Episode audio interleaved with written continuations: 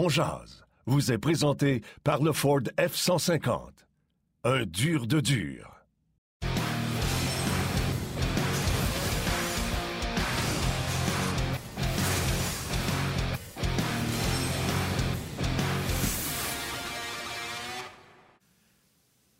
Jeudi, le 3 mars 2022. Bon midi, mesdames, messieurs. Bienvenue à cette toute nouvelle édition de On Jazz. C'est avec grand plaisir que l'on vous retrouve à nouveau aujourd'hui pour parler, évidemment, du Canadien, du match de ce soir face aux Flames à Calgary. Marc Denis, qu'on va retrouver au cours des prochaines minutes. Également, François Gagnon seront avec nous euh, pour discuter du match de ce soir. Revenir un peu sur la dernière semaine du Canadien.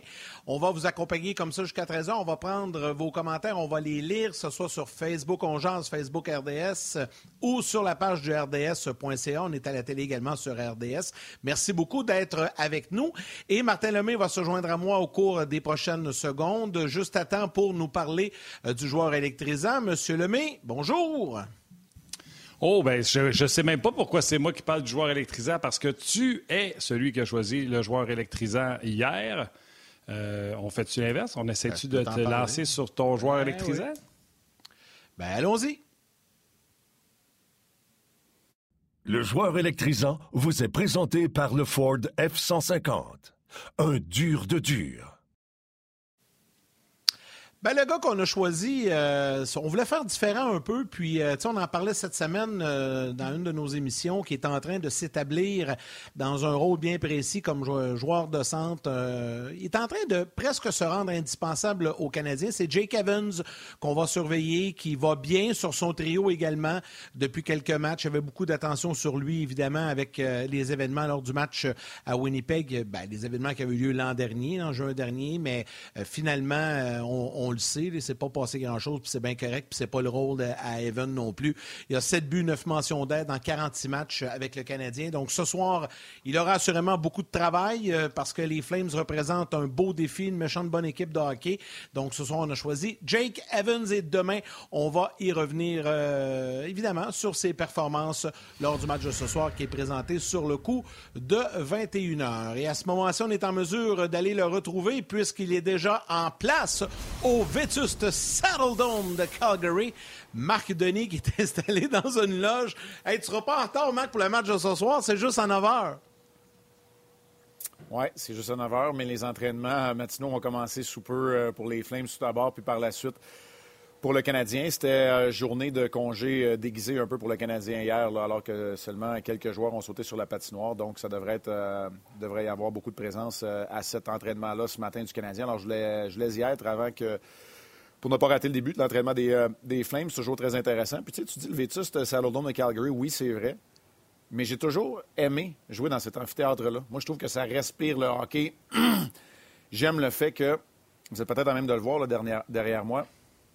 Tu sais, le, on appelle ça le bol en anglais, là, mais la partie supérieure, elle surplombe presque la partie inférieure et il y a plus de monde dans la partie supérieure. Fait en bon français, on en appelait ça les rouges à l'époque. Il y a moins de monde dans les rouges, il y a plus de monde dans les bleus, mais ils sont au-dessus de la mêlée. Moi, j'ai toujours aimé l'ambiance qui, euh, qui régnait. Puis, autre fait intéressant, euh, ce soir, ce sera le premier match aussi avec euh, le potentiel d'une pleine capacité dans le Saddle Dome pour les Flames. Il y avait 50% donc des gens qui pouvaient y assister. depuis le 1er mars, ici en Alberta, il n'y a plus de, de, masques qui sont portés à l'intérieur. Du moins, il n'y a plus d'obligation de porter le masque et de passeport vaccinal. Alors, on retrouve un léger sentiment de, normalité. Tranquillement, euh, pas vite. Euh, Marc, avant de sauter dans nos sujets, euh, on a pris Jake Evans comme joueur électrisant en espérant que ce soir il soit électrisant. C'est Yannick qui a fait le choix, mais j'ai pas le choix parce qu'il risque d'avoir beaucoup de confrontations. Si ce n'est pas lui, ce sera Suzuki avec le premier trio de Gaudreau et de Lindholm. Bien, j'ai hâte de voir parce que le premier trio de Gaudreau, Lindholm et Ketchuk, ce sera un de nos sujets d'ouverture, Pierre et moi, avant le match d'aujourd'hui. Puis, c'est pas compliqué. On est habitué de parler du, trio, euh, du trio parfait à Boston. On est habitué, avec raison, de parler du trio de Marner et Matthews avec Toronto parce qu'on les voit souvent. Mais la réalité, c'est que le meilleur trio dans la Ligue nationale de hockey, et c'est sans équivoque, c'est le trio de Johnny Gaudreau, Elias Lindholm et Matthew Ketchuk. Ils ont inscrit beaucoup plus de buts à égalité numérique que tout autre trio réuni euh, dans la Ligue nationale cette saison. Ils font la pluie et le beau temps. Lindholm pourrait, selon moi, en tout cas, c'est mon candidat au Selkie, oui. pourrait détrôner Patrice Bergeron comme le meilleur attaquant défensif. Et ce qui est intéressant là-dedans, c'est que ce trio-là a toujours les confrontations les plus importantes. Et le défi sera de taille, donc, pour le trio de Caulfield, Suzuki et Anderson. Ça fait partie de nos sujets. Maintenant, pour Jake Evans, oui, c'est vrai, on espère qu'il soit électrisant. Moi, je pense que comme il est en train de se créer une identité euh, dans la Ligue nationale de hockey, ben ce n'est peut-être pas pour l'instant un joueur avec qui a son plein potentiel offensif, mais euh, il a ce potentiel-là. On le voit par moment. Euh, il, y a, quelque chose là où, effectivement, on espère qu'il soit électrisant. Du moins, ce serait de bon augure pour le Canadien parce que tous les buts inscrits dans les deux derniers matchs ont été faits par deux joueurs. C'est Josh Anderson et Arthur Lekonen qui les ont marqués. Oui, oh. exact. Marc, avant de, poursuivre la discussion sur le match de ce soir et sur les Flames et tout ça, tu voulais revenir un peu sur euh, le match de mardi. Euh, puis là, bien évidemment, tu es avec le Canadien sur la route, donc euh, ça s'est sûrement jasé un petit peu. Le Canadien qui est parti tout croche, une belle remontée. Par la suite, ben, avec les pénalités, se sont effondrés. Oui, c'est bien dit. Tu sais, un match en trois temps, beaucoup de caractère. C'est pas une équipe qui est démolie, loin de là, on va se le dire. Je pense qu'ils se sont tirés dans le pied avec de mauvaises pénalités en territoire offensif, ce qui a créé euh, ben, en fait, ce qui a ouvert la porte au jeu de puissance des, euh, Jets pour faire la différence. Ça a été un match rocambolesque. Euh, quand tu as six jeux de puissance de chaque côté, que tu passes un peu plus de 14 minutes en supériorité numérique d'un côté ou de l'autre, c'est presque une période en entier. Le banc devient difficile à gérer, les émotions également.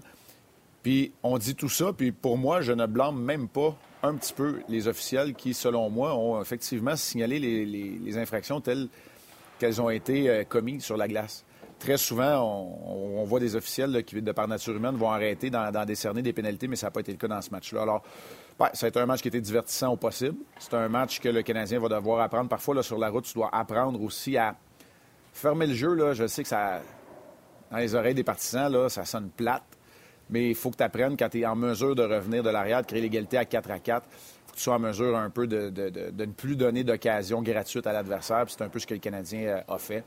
Le point tournant, bien évidemment, le tir de, pénalité raté par Rem Pitlick, alors que le Canadien est en infériorité numérique et en deuxième période et à égalité à 4 à 4. Quelques instants par la suite, Andrew Copp a marqué le cinquième but, puis le reste fait partie de l'histoire. Euh, je sais qu'on a plusieurs sujets. Je sais que ça te fait friser quand je sors des sujets, mais je me permets pareil parce que tu es sa de Winnipeg. On en a parlé souvent, euh, Marc, euh, de, oui, l'effet Martin Saint-Louis, mais il avait les, les arrêts en début de match. Qu'est-ce que tu as pensé de la performance de Montembeau? Euh, je sais que Martin Saint-Louis a dit que c'était pas de sa faute, mais moi, j'ai beau dire que, tu il y a bien des buts, peut-être qu'en première période, il aurait aimé ça quand même, être capable d'arrêter. selon moi, la différence se fait là aussi. Oui, mais le qui n'était pas meilleur non plus. Mais effectivement, euh, la performance de, Sam dans ce match-là, la performance de, Sam de, Samuel dans ce match-là n'était pas à la hauteur. On ne se comptera pas de menterie. Euh, puis, si je suis d'accord avec Martin Saint-Louis lorsqu'il mentionne que ce n'était pas de la faute à Samuel Montembeau si le Canadien se retrouve en déficit de 0-4, il n'en demeure pas moins que quand les rondelles, puis ça, Martin, on en a parlé souvent, là, quand les rondelles passent à travers un gardien de but, c'est parce qu'il ne scelle pas bien la glace, parce qu'il joue moins en confiance, il regarde derrière lui. Alors, c'est la suite. Tu sais, du hockey de rattrapage, ça se peut pour un gardien de but. Puis je pense que c'est ce qui est arrivé. Moi, le but que j'ai vraiment pas aimé, c'est le cinquième. Le cinquième, celui qui a donné à Andrew Cup, alors que pour moi, il n'était plus dans son filet. Euh, euh, alors, tu sais, c'est clair là, que le travail des gardiens de but a un gros impact dans ce match-là.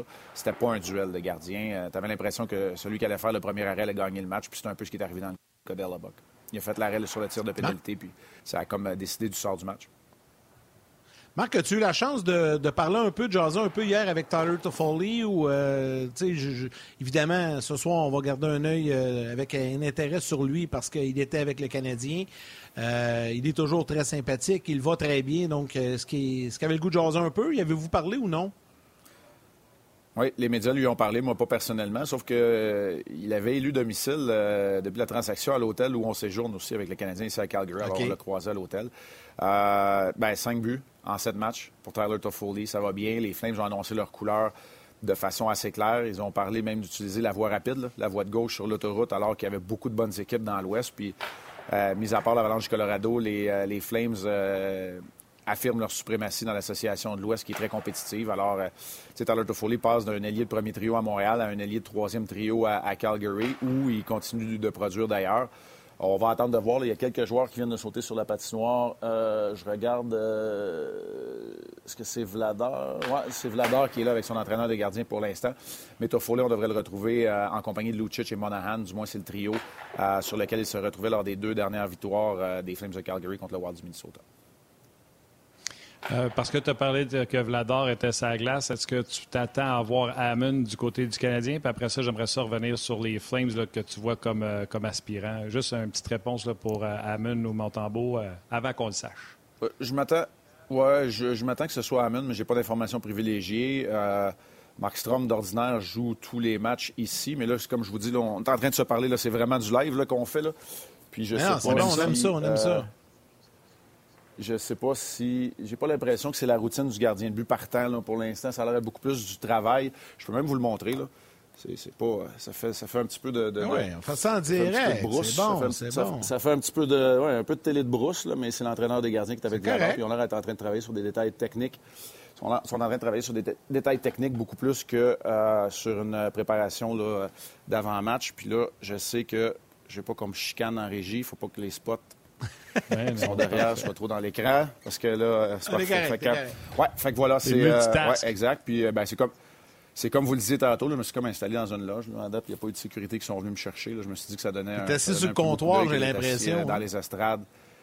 Ben, j'ai comme un tabouret, là, entre. bref, je vous ferai grâce de, ce qu'il faut faire parfois pour faire de la télé, mais c'est ça. On, parlait des Flames qui sont des prétendants. Souviens-toi, tu sais, euh, début de saison, ça a super bien été. Beaucoup de blanchissage pour Max Strom. me faisait tirer à pipe parce que tout le monde sait que je suis pas un fan. Après ça, c'est comme eu un petit euh, down, euh, sais, comme eu un downhill. Même les Flames ont pensé qu'ils étaient après sortir du portrait des séries éliminatoires. Puis tout d'un coup, ils sont remontés. Puis je pense que personne n'avait vu ça venir. Puis là, tout le monde pense qu'ils sont prétendants. Oh oui, puis c'est des sérieux aspirants. Il n'y a peut-être pas de vedette à la ligne bleue. C'est peut-être ce qui manque là, à cette équipe-là, ce qui vont être en mesure d'aller chercher un véritable corps arrière. Noah Hannifin, Anderson euh, font bien. Shillington, c'est un joueur qui est très important pour eux. Il s'est fait frapper solidement, puis il était en mesure de revenir lors du dernier match. Euh, Oliver Shillington, le défenseur suédois de 24 ans, c'est vraiment un rouage important de cette formation-là. Je ne suis pas un fan de God Branson. Il amène un peu quand même de, de robustesse à la Daryl Sutter puis de leadership. Mais euh, Mark Strom joue très bien. C'est le meilleur gardien de but dans l'Ouest. Euh, j'ai, euh, quand on échangeait les sujets ce matin, Yannick et moi, j'ai même écrit en parenthèse à Yannick, j'ai dit Martin va vraiment aimer ça quand je vais dire que Mark Strom, c'est le meilleur gardien dans l'Ouest. Je sais que t'es pas, je sais que t'es pas un grand fan, mais c'est quand même, c'est quand même la réalité. C'est un bon gardien. on a déjà parlé de la profondeur. Oui, exact. Ouais, puis il joue très bien. puis Daryl Sutter, c'est l'homme d'un gardien. C'est l'homme d'un gardien de but numéro un qui joue souvent, qui joue tout le temps. Euh, la profondeur à la tête, on en a parlé, on en fait l'éloge, évidemment. Quand un troisième trio qui compte sur Lucic, Monahan et Toffoli, ben, ça va de soi. Un quatrième trio très responsable avec euh, Lewis, Richardson, Ritchie. Euh, Dylan Dubé qui n'a pas joué le dernier match, je ne sais pas s'il va être là en uniforme ce soir, mais tu sais, tu as, bien réparti au sein des trois autres trios, parce que le trio numéro un, lui, est intouchable, puis il est intouchable dans plusieurs sens du mot. Euh, intouchable parce que tu ne changeras pas la cohésion et la chimie, fait que tu vas les garder ensemble, mais intouchable parce qu'ils sont dominants dans la Ligue nationale de hockey. Alors, ça ressemble à ça, les Flames. Puis, Daryl Sutter a beau être issu euh, de la vieille école, ça demeure que ses équipes jouent bien, jouent de façon euh, acharnée. Puis, c'est plus la robustesse des années 90. T'sais, Daryl Sutter sait très bien que la robustesse maintenant, c'est d'amener ça le long des rampes, dans le territoire offensif. C'est dur pour l'adversaire de sortir de sa zone. C'est c'est ça la robustesse 2022. Soyons honnêtes, c'est pas de passer un gars à travers la bande, c'est de rendre la vie difficile à l'adversaire. Puis ça, Daryl Sutter, à ce niveau-là, moi, je trouve que c'est bien ajusté. Marc, deux questions euh, sur euh, Facebook. Les gens euh, qui. Ben, plusieurs personnes envoient des questions, mais il y en a une qui m'a fait sourire. Là, je la garde en deuxième. je te pose les deux, je te laisse répondre. Alex Bilodeau, Alexis Bilodeau te demande est-ce qu'on joue avec le feu en laissant Ben Sherrod dans l'alignement? La date limite des transactions s'approche, on est à 18 jours. Le risque de blessure peut être élevé. Ça, c'est la question 1. L'autre, c'est Daniel Fournier, puis c'est celle-là qui m'a fait rire. Hey, les boys, il se passe quoi avec Tyler Petlick? Est-ce qu'il existe pour vrai? fait que je sais pas si tu as des nouvelles, là, je te pose la question comme ça. Je te laisse aller. Ben, ben tu vois, euh, je m'attendais à le voir dans l'entourage de l'équipe ici, à Calgary, euh, parce qu'il faisait partie de cette transaction-là. Puis, euh, sa femme a donné naissance, il est papa. Et on s'attendait à ce qu'il rejoigne l'équipe d'une journée à l'autre. Fait que j'en ai pas d'informations. c'est une très, très bonne question. Peut-être qu'on va en avoir un petit peu plus tard. Est-ce qu'on joue avec le feu de laisser Sherrod dans la formation? en même temps, ce n'est pas. Euh, c'est pas l'objectif de dire c'est un atout, on l'échange à tout prix. Quel genre de message ça envoie? Un joueur de hockey, ça veut jouer. Si vous voulez pas que je joue, changez-moi, puis on va régler ça. Non, je pense pas, mais il y a toujours un risque. Il y a toujours un risque. Moi, je pense que je suis d'avis, j'aurais plutôt dire ça, que lorsque tu es très près d'une transaction, c'est une autre histoire. Si on sait qu'il reste des détails à finaliser puis que ça va se passer demain, ben là, oui, il peut sauter un tour. Mais quand on a la confirmation, là, quand tu es certain que tu vas avoir tout ce que tu veux pour Ben Sherrod. Sinon, ben, il ne faut jamais oublier qu'à chaque match, il y a des, des professionnels, des recruteurs professionnels qui sont là, qui le regardent, qui le scrutent, puis de jouer un bon match pour Ben Sherrod, ça peut faire augmenter sa valeur ou ça peut convaincre une organisation qui est tout prêt d'en faire l'acquisition euh, d'appuyer sur la gâchette. Alors, euh, voilà. Puis j'aime toujours ça, les, jeux de mots avec le, feu, le jouer avec le feu quand on, est dans le domicile des Flames. Absolument. Euh, écoute, pour répondre à Daniel Fournier pour Tyler Pitlick, j'ai eu la chance de parler avec Rem Pitlick et je ne veux pas me tromper dans mes journées, là, mais je pense que c'est jeudi puis je faisais à Joe voir s'il était obligé de le garder euh, chez lui ou dans son appart. Ou, euh, puis il disait qu'il allait décider ça quand elle arrivait, mais je pense qu'il arrivait en fin de semaine. Mais le Canadien a tellement eu de congé, s'est promené à Ottawa, est revenu. Euh, ça se peut qu'on ne l'ait pas vu dans l'entourage, mais selon ce que Rem Petlick me dit, il arrivait en fin de semaine. Fait qu'il est peut-être avec l'équipe comme Marc a dit, mm. vous allez peut-être le voir aujourd'hui. Mais il existe. Mais il existe, il existe. je confirme, sur les vérifications faites. C'est ça la question. c'est ça. Euh, salutations à Charles Bélanger qui va de deux bons commentaires. Le premier, c'est je m'ennuyais tellement de voir Marc sur place pour avoir de l'information live. On se souvient, euh, avant la pandémie, en Haut-Jazz, on voyait Marc souvent euh, dans des endroits pas communs. Donc, Charles Bélanger le note. Et il te pose une question au sujet de Martin Saint-Louis. Comment il va faire pour gérer un gars comme Hoffman? Avant que tu répondes à cette question-là, Félicitations pour ton entrevue de lundi euh, avec euh, Martin Saint-Louis. Moi, j'ai beaucoup apprécié. Ah, t'es euh, fin. Qu'est-ce que tu peux nous raconter? Qu'est-ce que tu peux nous raconter sur cette entrevue? Parce que, moi, en tout cas, je le sais, tout le monde le sait, Yann aussi. il y a ce qui se passe à la caméra puis ce qui se passe en dehors. Fait que raconte-nous ta rencontre avec Martin Saint-Louis, puis bravo encore.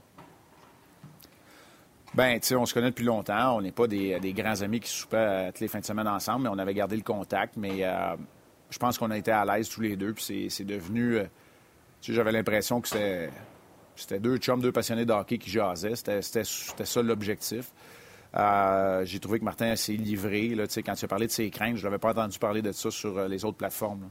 Quand il m'a dit, en tout cas, moi, la meilleure partie d'entrevue, quand il dit oui, j'avais peur, j'avais peur d'aller chercher le puck dans le coin, mais j'y allais pareil, ben c'est ça. Fait que ça, fait, ça fait peur quand même de diriger le Canadien, mais il fait pareil, puis il, va tout mettre en son. il va tout faire en son pouvoir pour, pour que l'aventure et l'expérience euh, réussissent écoute, euh, tellement de choses euh, dont il nous a parlé. Euh, on, s'est assis une quarantaine de minutes, près de 45 minutes au, total avec les prises de vue. Puis on a gardé à peu près 25 minutes. C'est sûr qu'il y a quelques anecdotes, quelques questions un peu comme un réchauffement, pour mettre tout le monde à l'aise, mettre l'entrevue en place. Qui, qui, valent même pas la peine d'être rapportés. Mais sinon, il a fait l'éloge de ses entraîneurs adjoints. il nous a parlé dans ce qui n'est pas peut-être passé en ondes. Il nous a parlé à quel point, lors du premier match, on a fait la farce la semaine passée. Il trouvait que les chars passaient vite. il trouvait que le premier match allait vite. Puis il dit à la fin, il à la fin du premier week-end, les deux matchs du Super Bowl, il dit déjà là, un peu comme il avait fait quand il jouait. au début, il voulait survivre. Son premier match, il voulait le survivre. Mais là, tranquillement, pas vite, il est en mesure de ralentir le jeu devant lui puis de, prendre de meilleures décisions. Mais j'ai fait un brin de jasette avec Martin euh, hier, euh, parce que là, on est à l'étranger. Des fois, c'est plus facile. Puis il me dit Écoute, j'apprends encore. Euh, on s'est fait prendre avec euh, trop de joueurs sur la glace. Euh, je savais pas comment gérer le gardien parce qu'à date, mes gardiens ont toujours été bons. J'ai jamais eu à en remplacer un, mis à part d'une Primo le tout premier match où là, c'était une évidence même. Alors, tu sais, il, apprend sur le tas et il le fait de façon ouverte, mais très grandement aidé par Luke Richardson, puis de, son propre dire, ce que ce que Martin disait, c'est que Luke Richardson, il laisse travailler. il a tellement d'expérience. L'infériorité numérique, Luke sait de quoi il parle, il laisse travailler. Puis Trevor Letowski, qui est à côté de lui, l'aide beaucoup, beaucoup dans le déroulement du match, surtout dans les premiers matchs. Alors, euh, c'est peut-être ça, euh, les, choses qui ne sont pas passées en ondes. Pour le reste, ben, vous l'avez vu. Euh, je trouvais, je trouvais que c'était important de parler de sa famille, puis le deuil qu'il a vécu quand il affrontait le Canadien, puis un peu tout ça. Il était très, très bon. Martin, il, a été bon, il a répondu aux questions, il ne s'est jamais défilé. Authentique. J'ai écrit un, billet sur rds.ca pour présenter l'entrevue. Moi, c'est ce que je retiens. Puis c'est le même Martin Saint-Louis quand je jouais avec, sauf que là, aujourd'hui, on a tous les deux un peu plus de cheveux gris, puis nos rôles sont différents. quand tu l'écoutes, quand, quand, quand tu écoutes ses commentaires, euh, que ce soit avant les matchs, le matin, après les matchs, peu importe, dans ton entrevue, je sais pas. Sais, moi, moi, je suis parti avec, euh, avec une idée peut-être euh, un peu. Euh, j'étais très. Je vais prendre un thème anglophone, j'étais assez break quand ils ont nommé Martin Saint-Louis. Mais là, là, je l'écoute et je le regarde aller depuis le début. Puis si j'étais, et je ne suis pas, un joueur de la formation, j'aurais envie de manger les bandes pour lui. Tu sais, il y a une passion dans les yeux, ce gars-là, dans son discours, dans ses explications, dans dire Garde, je connais pas toutes les réponses, mais je vais y trouver. Il y a une affaire qui est sûre, il y en a une réponse. Je vais la trouver, on va travailler. Puis, tu sais, il donne, il dégage ce gars, ouais, il dégage ce gars-là une confiance contagieuse. Puis c'est ça que transmet à ses joueurs. Puis c'est les résultats qu'on voit sur la glace. Ça, pour vrai, là, c'est pas tous les entraîneurs qui dégagent ça. Ce que Martin Saint-Louis dégage, ça, c'est mon opinion bien personnelle, mais j'ai énormément de respect. Non, mais, Yannick, c'est très bon ce que tu dis parce que, tu sais, je suis pas dans le vestiaire, clairement, mais pour l'instant, ça passe comme une tonne de briques. Puis, au-delà de ce que tu viens de dire, là, c'est, pas juste, j'ai pas toutes les réponses, puis je vais aller les trouver, c'est on va le faire ensemble. On va y trouver réponse ensemble. Ouais. Tu sais, ça, t'embarques. C'est ça. Tu sais, t'embarques dans dans quelque chose comme ça. Puis, euh, je me rappelle plus le nom de l'intervenant, Nantes ou intervenant qui nous a parlé euh, du fait d'être de retour. Oui, effectivement, on, on se rappellera que la pandémie a euh, façonné l'émission Jazz, à laquelle, ouais, à, laquelle il me fait tout le temps plaisir de participer. Mais initialement, rappelez-vous, on se parlait des fois un 4-5 minutes en attendant la, conférence de presse du coach pendant que j'étais sur la route. J'étais juste à côté. Puis je disais, les gars, les gars, il faut que j'y aille. Euh, le coach commence à parler, il faut que j'aille. C'était un peu comme ça. Là, la pandémie l'a façonné. Euh, maintenant, on est, on est à l'écran, on est à la télé, euh, on se déplace. Mais c'est sûr que c'est plus facile quand on est à l'étranger de le, faire. Les deux, les deux équipes s'entraînent au même endroit. Les deux équipes aujourd'hui ont des entraînements complets. Là, avec le décalage horaire, nous, il est seulement 10h20 ce matin. Fait moi aussi, je trouve ça le fun, honnêtement. Puis, tu sais, je comprends que la facture euh, télévisuelle est peut-être pas euh, la meilleure en tout temps, là, parce que c'est comme je vous disais tantôt, là, tu sais, là, on est rétro-éclairé, c'est pas l'idéal. Non, non, mais euh, c'est plus le fun. Non, mais c'est plus fun comme ça. Ce sera pas parfait, mais ben, c'est ça. Ben, tu sais, c'est c'est l'avantage, dans le fond, que je sois collaborateur sur cette émission-là à cette heure-ci. C'est pas toujours idéal pour l'horaire, mais on le fait fonctionner parce que parce qu'on est là, parce qu'on est live. Puis, s'il arrive de quoi, là, les joueurs des Flames commencent à, à embarquer sur la patinoire l'un après l'autre. L'entraînement officiel va commencer à, 10h30. Fait que là, si vous attendez des rondelles en arrière, c'est parce qu'il commence à y avoir de plus en plus de joueurs qui sont sur la glace. Martin, juste avant t'embarques, je sais que c'est à toi le jeu, juste une vite vite, Marc. Est-ce que vous suivez le Canadien à Edmonton et à Vancouver ou vous revenez à Montréal compte tenu que le prochain match à RDS sera juste mercredi prochain à Vancouver? Il y a une couple de personnes qui ont posé la question. Ouais. On va rester dans l'Ouest euh, canadien, mais évidemment, le match ne sera pas sur les ondes de, RDS pour le match de samedi qui est en fin d'après-midi, qui va être euh, en soirée, donc euh, au, Québec, au Québec. Puis nous, on va être là après ça pour les entraînements de la semaine prochaine, puis le match de mercredi de Vancouver. On revient seulement que jeudi prochain, donc il reste encore une semaine à ce voyage-là. Le Canadien, cependant, lui est revenu entre le match de samedi à Ottawa et le premier match à Winnipeg. Revenu pour une journée de congé le dimanche parti lundi après l'entraînement. On s'est entraîné à Montréal du côté du Canadien avant de prendre le chemin de Winnipeg. Tu sais, je pense, je pense que comme équipe, ils sont plus pressés de se rendre à, Vancouver que de se rendre à Winnipeg. On va dire ça demain. non, je suis pas d'accord avec ça. Euh, mais euh, je suis quand même curieux. Tu sais, je vais faire. Euh, vous allez faire quoi? Est-ce que vous allez voir pareil le match à Edmonton ou vous en allez direct à, Vancouver, toi et Pierre? Euh, tu, sais, tu vas aller faire du ski à Whistler? Euh, carte, carte voyage? On va direct, on s'en va. Oui, on s'en va direct à on s'en va direct à Vancouver. OK. Puis euh, tu vas faire visiter le parc Stanley à Pierre ou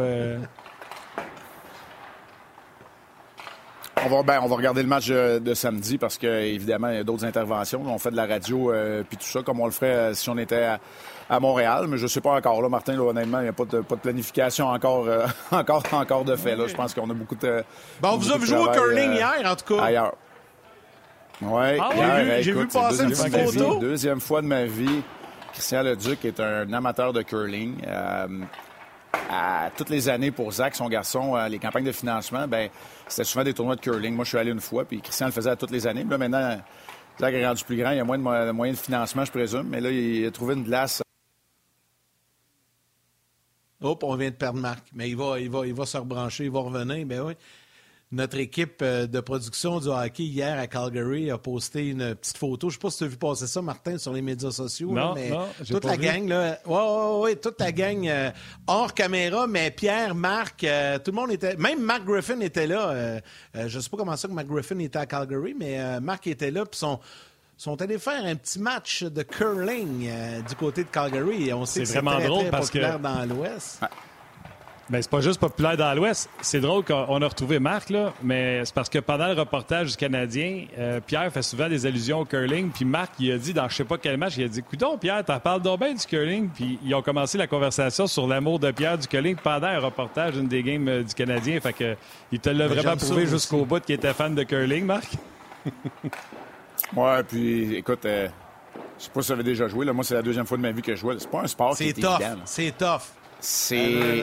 Écoute, tu sais, Il y avait. Euh, il y avait un groupe, une équipe junior qui s'entraînait sur une des, euh, glaces, euh, ben, sur la même glace, mais sur un, un, des terrains pas loin de nous. Puis, tu sais, ils chronométraient le passage des pierres. Là, puis on parle de la différence d'une demi-seconde d'une ligne à l'autre qui change tout.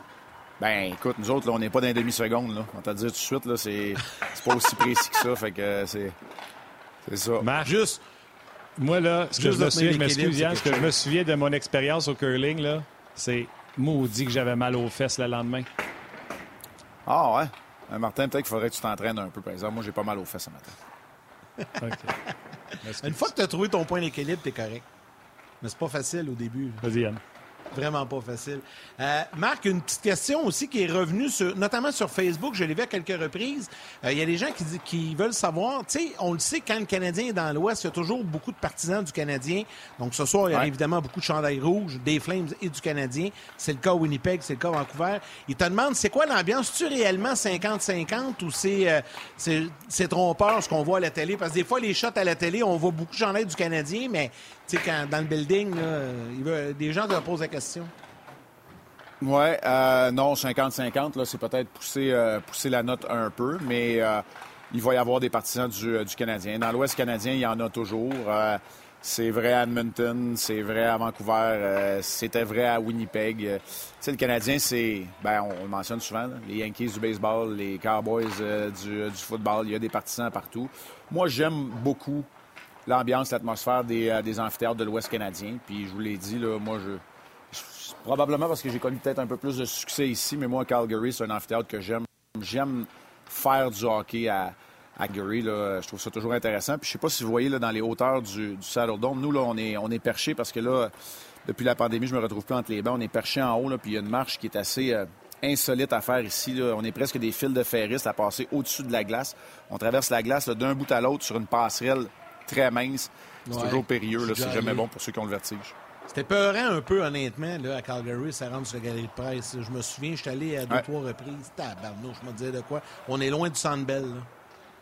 Avec les hauts murs. Merci à tous ceux qui nous supportent. C'est très sécurisé. Montre-nous ça. Ouais. Pendant que tu nous montres ça, je veux juste dire merci à tout le monde qui me supporte sur le RDS.ca pour parler de la douleur qu'apporte le curling. Oui, l'entraînement est commencé, là. Fait que euh, je vais aller euh, très bientôt aller, euh, aller prendre accusé réception des, euh, des trios des, euh, Flames, puis euh, de l'alignement qui va, qui va affronter le, le Canadien. Il ne devrait pas avoir de surprise. On n'a que 22 joueurs, 23 en fait, au sein de la formation. Souvent Rosichka et Stone qui sautent leur tour. Il y a Dylan Dubé dont on ne connaît pas l'état pour le match de ce soir. Est-ce qu'il sera en mesure de jouer? Est-ce qu'on va le laisser de côté? C'est peut-être la seule réponse qu'on va aller, on va aller chercher là-dedans. Puis, on, Martin, je sais que me demander. On va regarder. Oh, oh. On va regarder le gardien, là. Ça semble être Markstrom qui est devant le filet du, euh, du gardien de but partant. Oui, absolument. Oui, c'est, euh, Markstrom. Excusez, là, je, vous l'ai dit, on fait, du, on fait de la télé de brousse un peu là, ce midi. Mais non, c'est correct. c'est fantastique. On va te laisser y aller, Marc. On va te laisser aller voir ta pratique. Déjà que tu as fait euh, toutes ces acrobaties-là pour nous autres, tu nous as montré à la glace, tout ça. Gros merci. Rappelle les heures parce que le match est à 21h. Quand est-ce qu'on te voit en avant-match? 20h30, on va vous montrer des images, les premières images de Tyler Toffoli dans l'uniforme des Flames contre le Canadien. Et par la suite, juste avant le match, juste avant le, coup de 9h, on va vous parler euh, Ben, des joueurs qui ont débloqué offensivement chez le Canadien, Lekonen et Anderson, pour ne pas les nommer. Puis aussi, on va faire état des, statistiques plus qu'impressionnantes que le trio principal. Moi, je vais vous parler d'Elias Lindholm. Alors, euh, voilà, 20h30 pour une première fois et tout juste avant le match à 21h, le match entre le Canadien et les Flames ici à Calgary. Merci, Marc. On te revoit la semaine prochaine en direct de Vancouver. Avec plaisir. Salut, monsieur.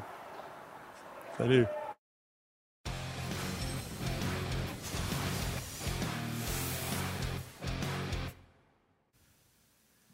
Alors, nous sommes de retour euh, pour les gens de la télé. Sur le web, ça s'est poursuivi. On vient tout juste de quitter Marc Denis, qui était en direct de Calgary, parce que l'entraînement des Flames venait de débuter. Évidemment, Marc voulait aller prendre euh, quelques notes, voir euh, tout ça. Il nous a confirmé que Jacob Marstrom sera le gardien partant ce soir du côté des Flames. On s'attend à ce que ce soit Hammond du côté du Canadien. Quoique là, ce n'est pas confirmé chez le Canadien. Le Canadien s'entraîne à 13h30, heure du Québec, du côté euh, de Calgary. Donc, on aura les détails euh, sur nos différentes plateformes et euh, à Sport 30 cet après-midi. tout au long de l'après-midi, on va vous donner les détails. Ce soir, je vous rappelle que le match est à 21h en direct de Calgary. Martin, je te laisse saluer les gens sur le rds.ca. Je vais en saluer quelques-uns par la suite sur Facebook et accueillir François Gagnon. Vas-y. Oui, Samuel Janson, euh, quelques commentaires déjà depuis le début de la journée. Il aimerait ça qu'on parle de Gallagher. On va essayer, je regarde, je vais le prendre en note. Samuel Janson, Gallagher. Euh, je prends ça en note. Euh, salutations. Normand Picard, Pascal Dugas, David Boudreau. J'aime ça. Je nomme des nouveaux noms, j'ai l'impression. André Legault, un vétéran. Jean-Luc Pigeon. également un vétéran, Benjamin Rousseau, je l'ai-tu nommé?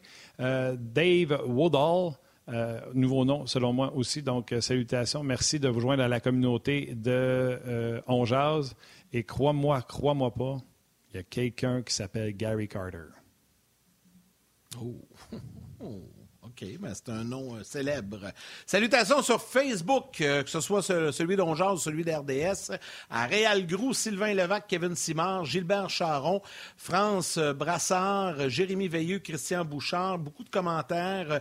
Euh, salutations à Patrick Bisson, qui se demande si les Flames ont ce qu'il faut pour remporter la Coupe Stanley cette année. Salutations également à Miguel Roussel, qui parle de Ram Petlick, qui dit qu'il est en train de s'établir à Montréal. Salutations à Vincent Duhamel qui pose la question qu'est-ce qui se passe avec les Golden Knights? À un point d'être exclus des séries Et salutations également à Guylaine Dion. On s'en va maintenant retrouver notre ami François Gagnon qui est bien installé, lui aussi qui va travailler fort ce soir. Grosse journée pour l'ami François. Monsieur Gagnon, mes hommages.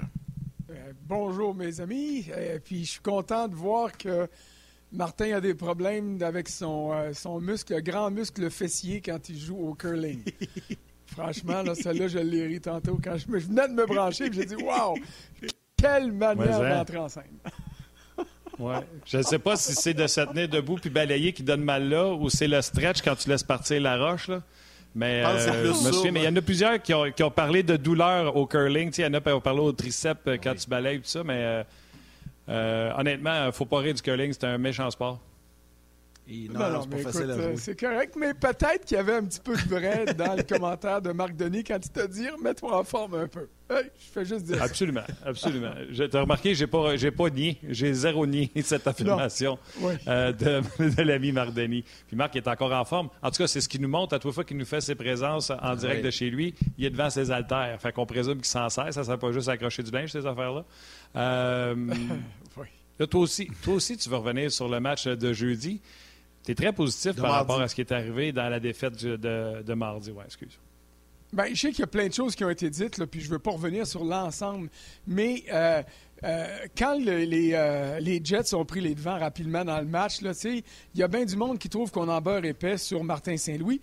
Et jusqu'à une certaine, un certain niveau, c'est vrai qu'on en a beurré épais. On n'a pas eu grand-chose de positif à écrire depuis le début de l'année.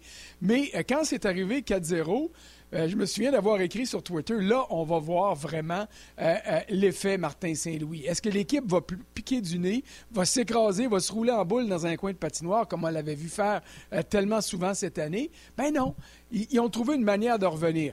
Est-ce que les Jets ont été bons? C'est sûr que non. Est-ce que Connor Hellebuck a joué à la hauteur du trophée Vizina qui a déjà gagné? Bien sûr que non, mais le Canadien n'a pas abandonné. Après ça, ça a mal été, les pénalités ont fait mal, mais le simple fait que le Canadien ait, réalisé cette remontée-là de quatre buts, pour moi, c'était un événement et un élément positif qui méritait d'être souligné autant que le score final. Tu sais, cette année, là, avant le match de. C'était mardi. Avant ce match-là, c'était arrivé une fois que le Canadien avait comblé un recul de deux buts. Pas trois, pas quatre, là. Juste deux buts. C'est arrivé une fois.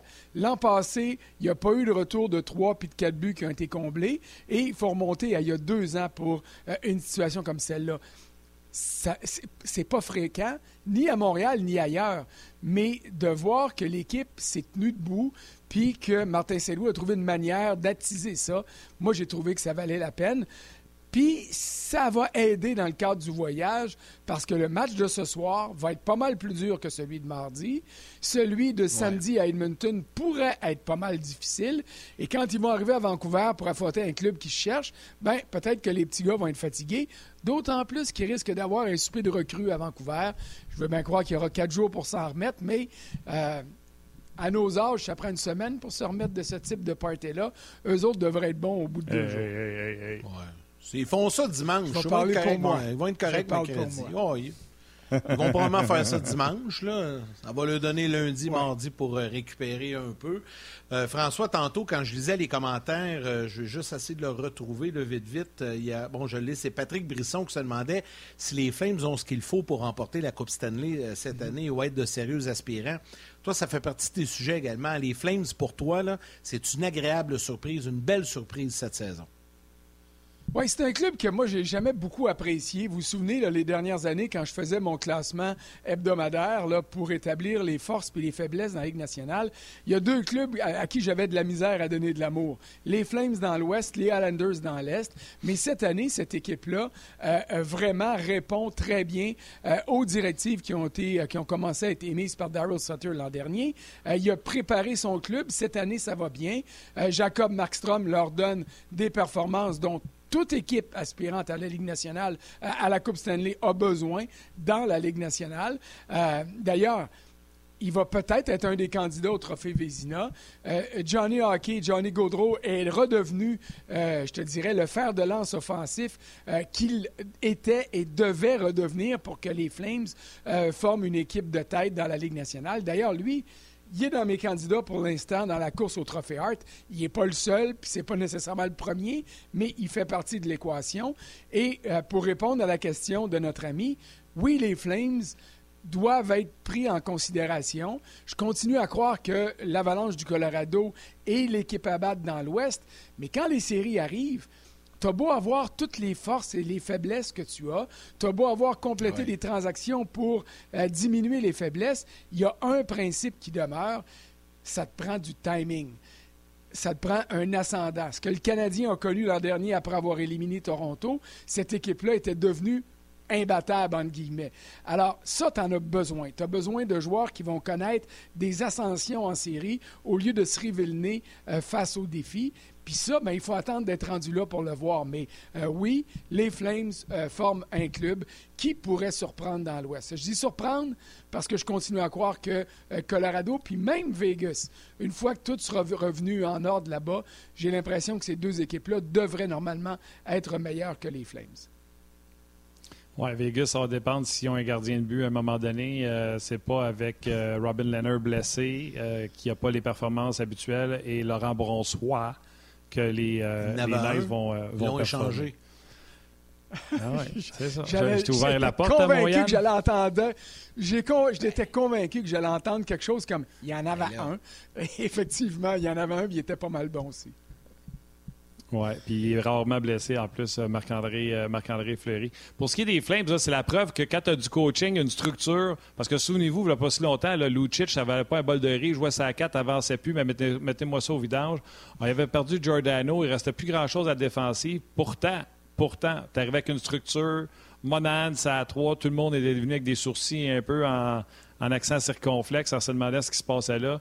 Mais le vieux Sutter savait ce qu'il faisait pas mal plus que qu'est-ce que Paul Morris savait ce qu'il faisait avec Winnipeg, où ce qu'on parle là-bas non seulement d'un country club, mais de, joueurs avec des attitudes vraiment exécrables. Euh, puis là, quand on décide de changer la voie dans le vestiaire, on prend l'adjoint à côté. D'après moi, c'est pas mal la même voie. Fait qu'on s'en va directement dans le mur avec euh, Winnipeg. Et pourtant, c'est pas parce qu'ils ont une moins bonne équipe que, les Flames de Calgary. Je trouve que le coaching, là, François, tu n'es pas d'accord? Écoute, elle a pas gagné le Vizina. Gardien de but, là, je veux dire, euh, c'est encore mieux Winnipeg. Je veux bien croire qu'on aime Markstrom, mais c'est encore mieux Winnipeg que Calgary. À l'attaque, je veux dire, c'est quelque chose. Hein?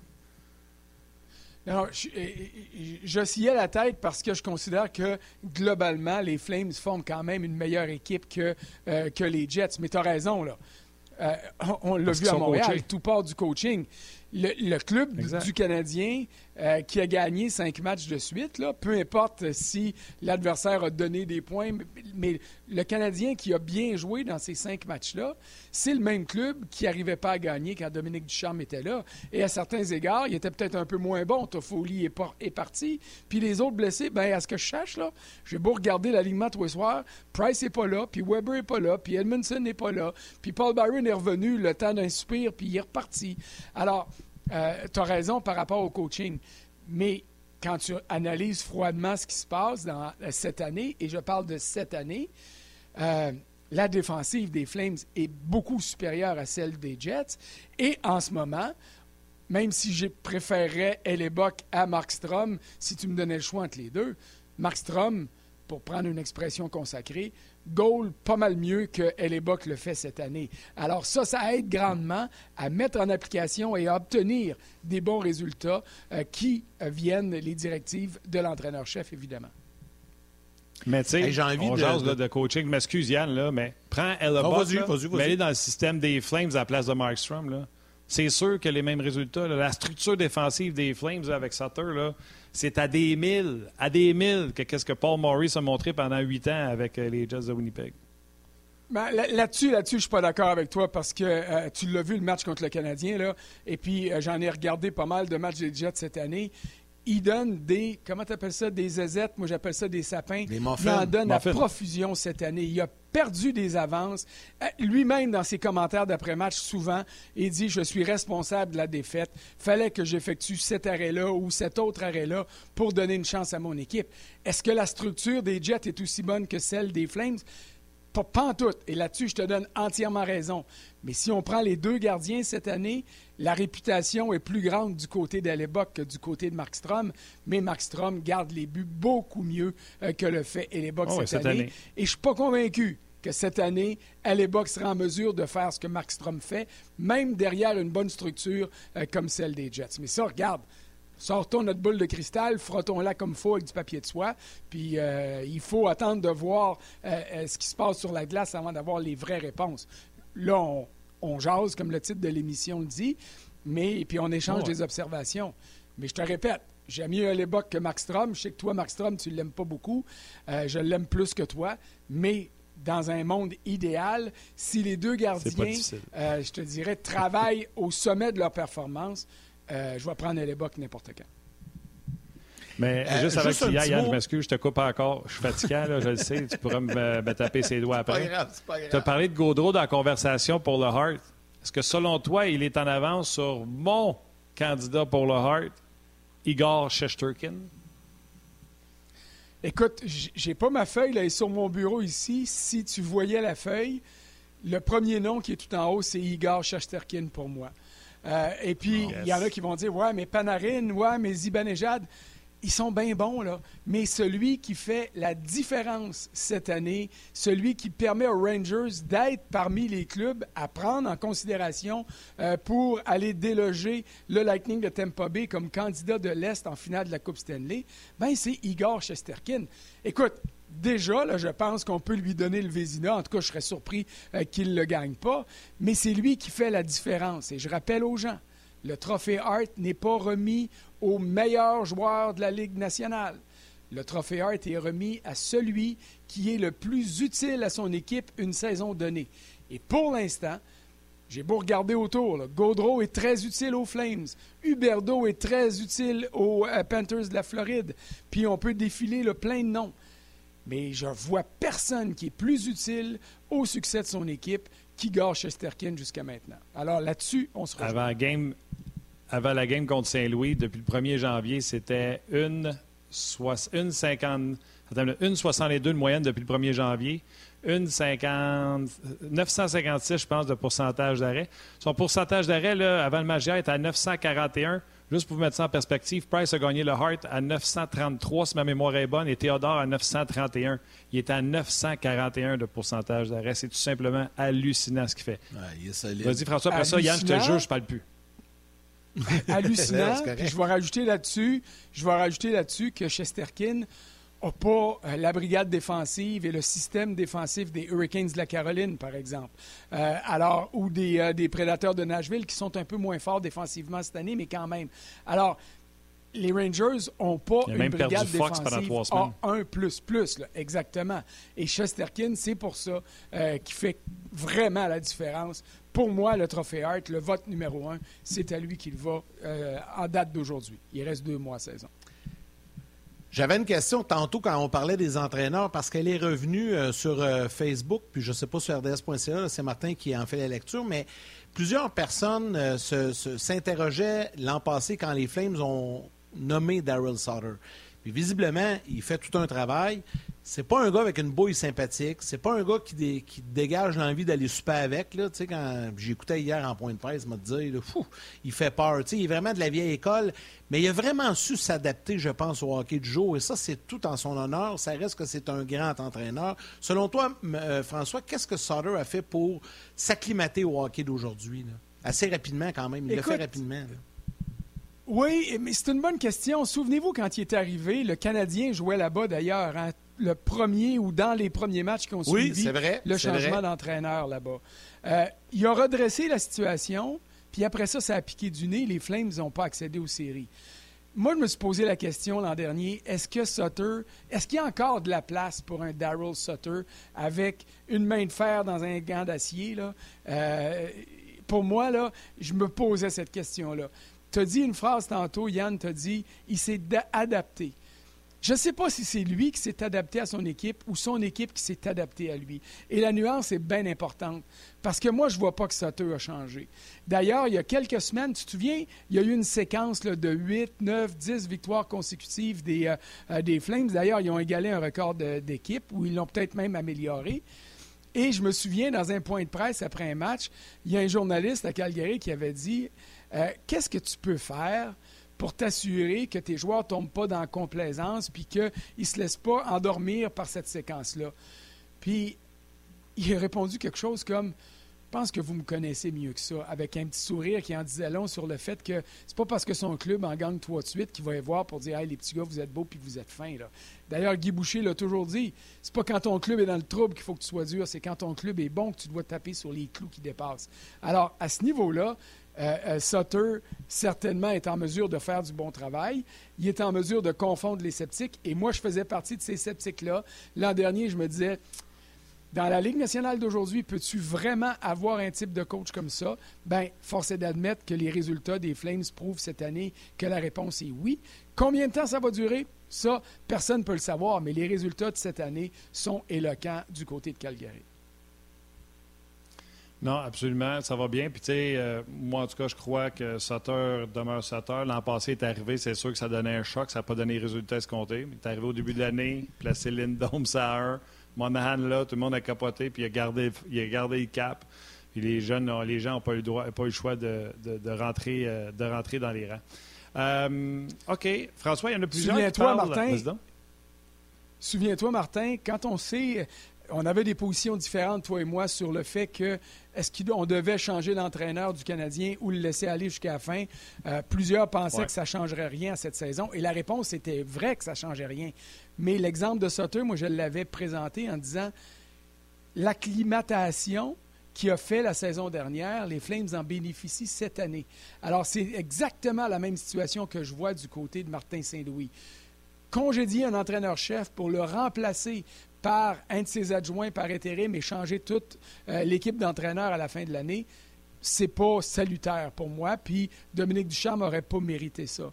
Mais amener le candidat en qui tu as confiance pour relancer l'équipe à long terme, c'est mieux de le faire plus vite que plus tard parce que la fin de la saison actuelle va permettre à Martin Saint-Louis de s'installer. On le voit d'ailleurs, les résultats sont probants jusqu'à maintenant. Oui, exact. Absolument. Puis, tu sais, il va peut-être avoir cet enthousiasme-là qui va s'estomper. Ça serait de voir comment ça marche, mais ce serait bien niaiseux une personne qui s'assoirait ici, François, puis qui dirait non, le Canadien a eu tort de congédier Dominique Ducharme. Tu sais, on veut rien enlever à, Dominique Ducharme, là. Mais je ne sais pas c'est qui qui disait ça, mais rien qu'à voir, on voit bien. Euh, c'est un grand philosophe. Ça serait très malhonnête. ça serait très malhonnête d'aller euh, contraire de ça. Hey, euh, tantôt, j'ai parlé, Samuel Janson fait deux, trois fois qu'il écrit sur le RDS.ca. Il veut qu'on parle de Gallagher. Les gens sont inquiets pour Gallagher. Mm-hmm. Si tu veux, je peux te donner ma position. je me chicane avec le monde à ce sujet-là. Moi, je pense pas que les joueurs passent de 30 buts par saison à zéro, dans le temps de le dire. je pense qu'il y a des circonstances dans le cas de Brendan Gallagher celle de l'entraîneur l'an passé, celle de l'entraîneur qui est parti, blessé en début d'année, blessé au courant de l'année, saison morte très courte, ses amis s'en vont, Weber, Price, son centre s'en va, euh, se ramasse avec euh, Hoffman. Moi non plus, j'aimerais pas ça jouer avec.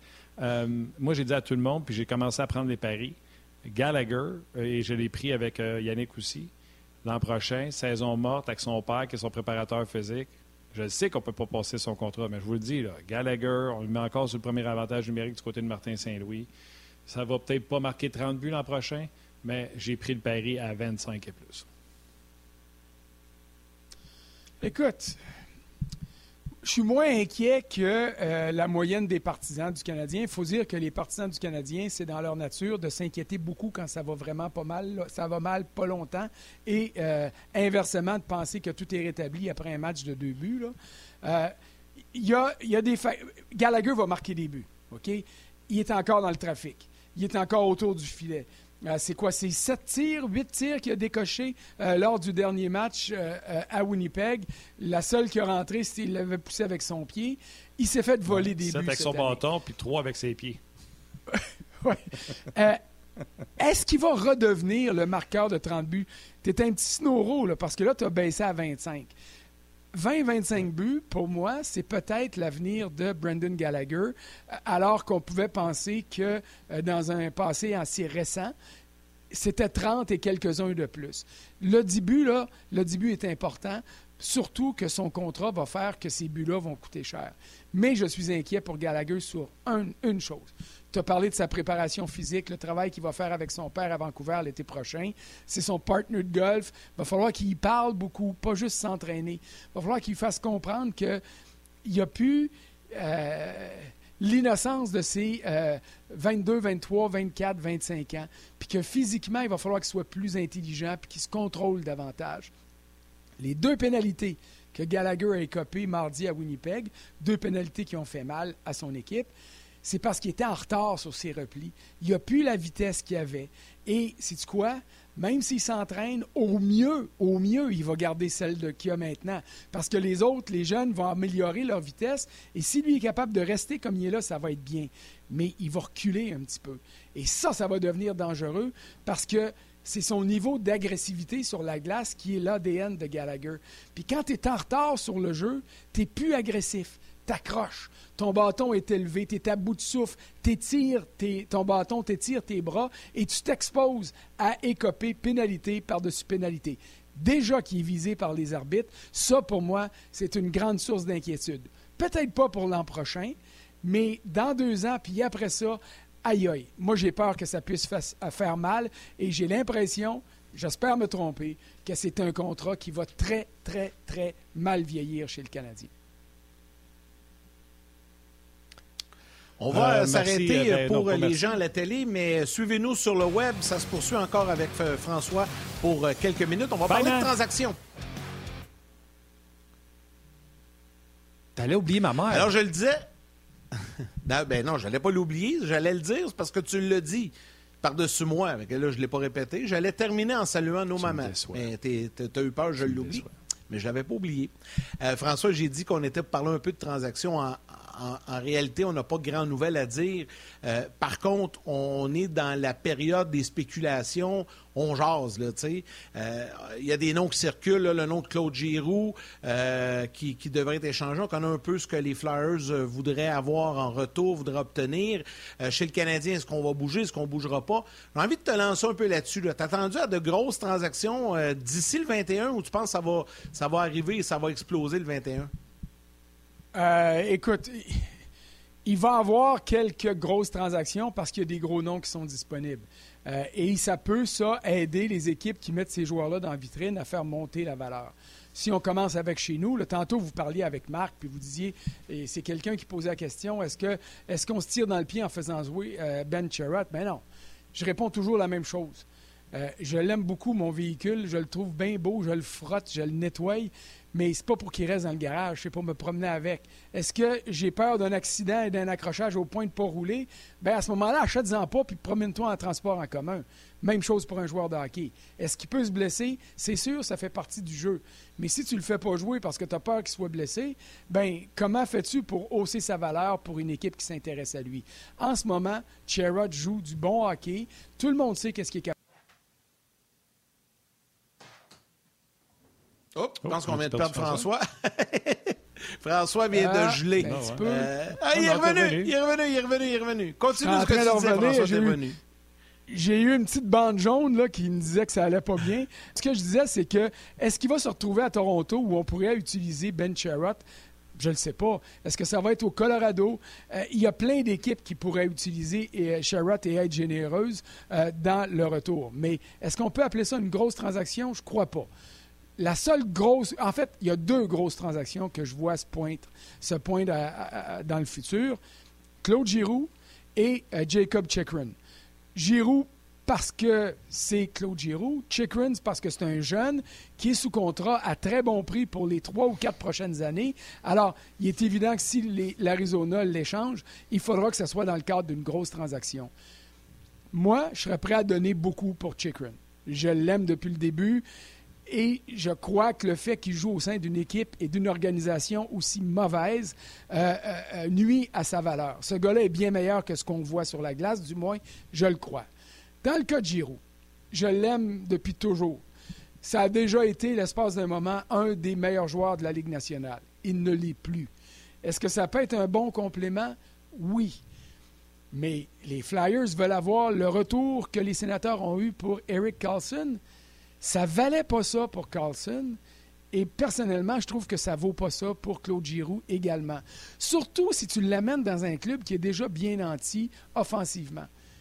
Giroux au Colorado, tu déstabilises qu'est-ce que tu as déjà. D'autant plus que le deuxième trio cette année est presque aussi bon, en tout cas, contribue presque autant que le premier trio. Alors, est-ce que tu viens déstabiliser ton équipe avec un gars comme Claude Giroux? Peut-être. Calgary ce soir, ont-ils besoin de Claude Giroux? Je ne vois pas, moi. Euh, est-ce que Las Vegas pourrait compter sur Giroux? La réponse, c'est oui, parce que leur ligne de centre n'est pas fameuse, fameuse, malgré l'ajout d'Eichel, mais ils n'ont pas les moyens financiers de le mettre. Alors, euh, j'ai hâte de voir ce qui va arriver à Claude Giroux. Bien, il n'y a pas grand monde qui a moyen. Les Flyers ont moyen de garder 50% du salaire. Et on a déjà à Vegas Mark Stone qui va finir l'année sans doute sur la liste des blessés à long terme pour leur donner une chance. Mais quand même, tu sais, l'équation, elle est là. Euh, et puis, je vois pas. Écoute, au-delà de tout ce que j'ai de bon et, de bien à dire sur Claude Giroux, je ne vois pas comment un club peut dire j'amène ce gars-là pour les séries et euh, ça vaut un choix de première ronde, un jeune espoir, un joueur établi, tu sais, de donner la totale. Je me pose des questions. Un joueur de location. Peut-être que je me trompe.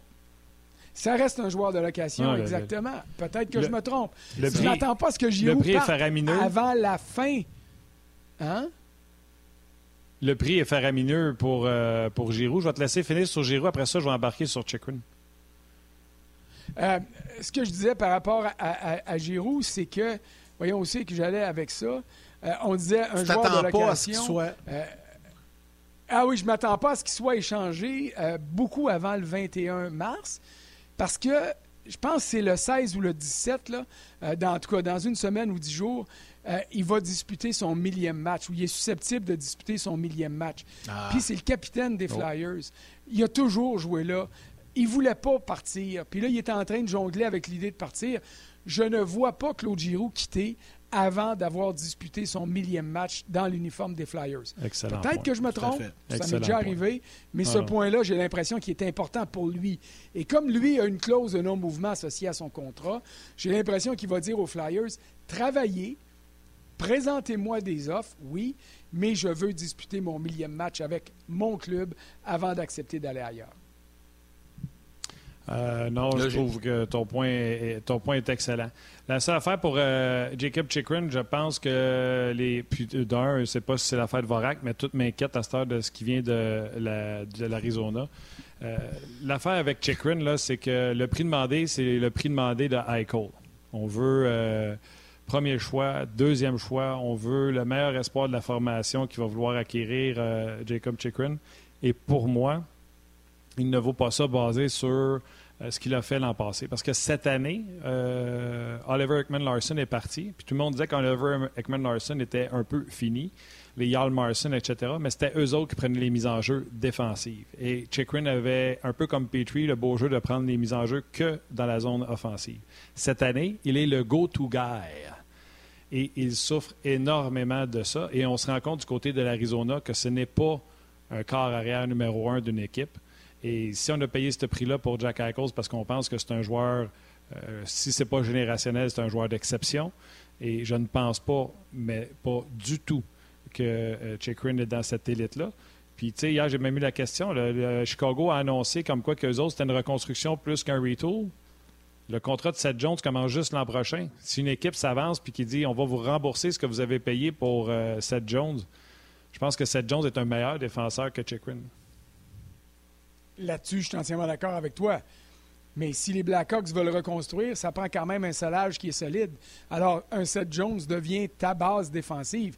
Mais euh, euh, je partage grandement ce que tu dis sur Chikrin. Je me dis, puis ça, je peux me tromper, mais je me dis que c'est tellement moribond comme atmosphère, comme organisation, qu'on n'a peut-être pas vu sa vraie valeur. Est-ce qu'il peut être la pierre d'assise défensive que Seth Jones est? La réponse est non, en tout cas dans mon esprit. Alors, si tu me dis, je t'offre au même prix environ, euh, pas au même prix monétaire parce que le contrat de Seth Jones va être beaucoup plus onéreux, mais je t'offre au même prix en transaction Seth Jones et euh, Chikrin. Si je peux me payer le contrat de Seth Jones, je saute à pieds joints.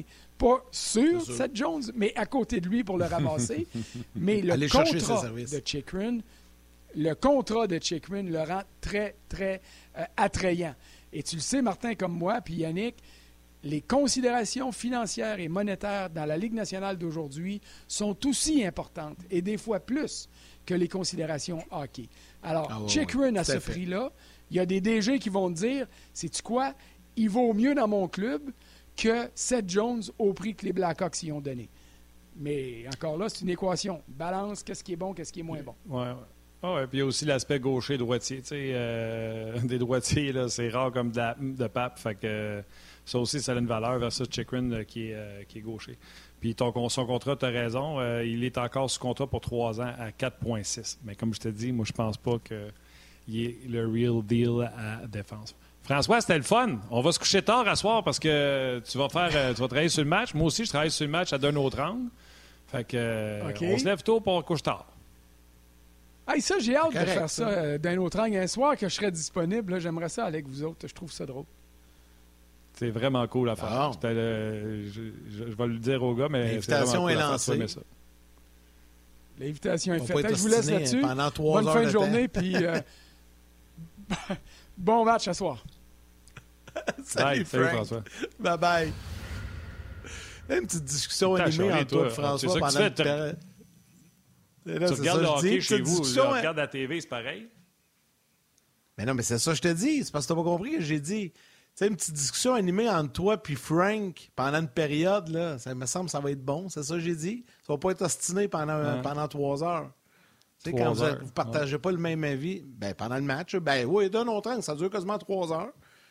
Je vous écoute, je vous écoute, je vous regarde, je, regarde je me promène entre les deux. Puis, euh, fait que ce soir, il y a d'un autre angle, c'est ça?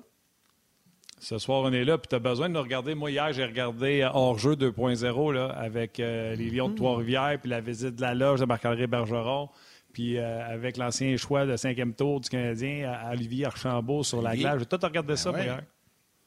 Ben oui, mais oui, mais oui, c'est correct. Mais non, j'écoute tout le temps, mon cher. Oui, ben moi aussi, tu le sais. Martin, on y va avec les trois étoiles du jour. La troisième étoile, The Third Star du Facebook On Jazz, Daniel Fournier. La deuxième étoile de Second Star du Facebook RDS. Oh, un nom connu. Ram Dam Dam What I Do. Pierre Lalonde. Je peux pas croire que tu as fait ça. Et la première étoile, The First Star du RDS.ca, Charles Bélanger. Bélanger.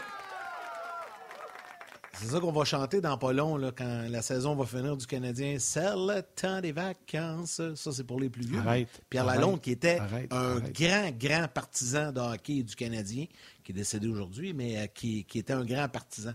Euh, Martin, euh, rapidement, on va remercier François Gagnon, on va remercier Marc Denis qui était à Calgary avec nous aujourd'hui. Merci à Valérie à la réalisation mise en onde. Merci également à Mathieu, Mathieu Bédard, qui est euh, de façon maintenant régulière avec nous aux médias sociaux. Good job, euh, Matt, un gros merci. À toute l'équipe de production en régie à, RDS et surtout, surtout à vous tous, les jaseux, sur rds.ca. Vous étiez nombreux aujourd'hui, tout comme sur Facebook. Vous étiez nombreux. C'est très, très apprécié. Merci beaucoup d'avoir été avec nous. Demain, Marc-André Dumont et Gilbert Delorme viendront analyser la performance du Canadien ce soir à Calgary. Le lendemain de match, euh, Gilbert, ça va lui faire des petits yeux. Il n'aura pas le choix. Euh, ben, garde, euh, rien d'autre à ajouter là-dessus, à part de dire merci à nos euh, auditeurs, à ceux qui prennent le temps de nous écrire. On vous lit. D'ailleurs, j'aurais aimé ça qu'on prenne le temps de lire le message de Laurent Melançon qui nous salue, qui dit Ah oui! Je vous écoute depuis 30 minutes chrono. La Ligue du Vieux Poil, euh, au centre d'entraînement à l'époque, et même l'émission quand elle était diffusée dans un garde-robe. Et là, c'est la première fois depuis toutes ces années que je peux vous écouter en direct. Mathieu, euh, c'est Mathieu Bédard, mais qui est notre euh, monsieur qui nous aide à la- aux médias sociaux, mais c'est Laurent Melançon, le message. Salutations, puis merci beaucoup. On les lit, ces messages-là. Vous allez comprendre que on ferait des shows de 8 heures si on faisait juste lire les messages, mais on vous lit puis on apprécie énormément. On ne prend jamais ça pour, euh, pour acquis. Donc, un gros merci. Le temps de dire salut, mon Yann. Tu resteras réveillé au moins jusqu'à minuit pour nous regarder. Euh, Oui, monsieur. Embrassez vos mères, câlins vos enfants. On s'en reparle demain.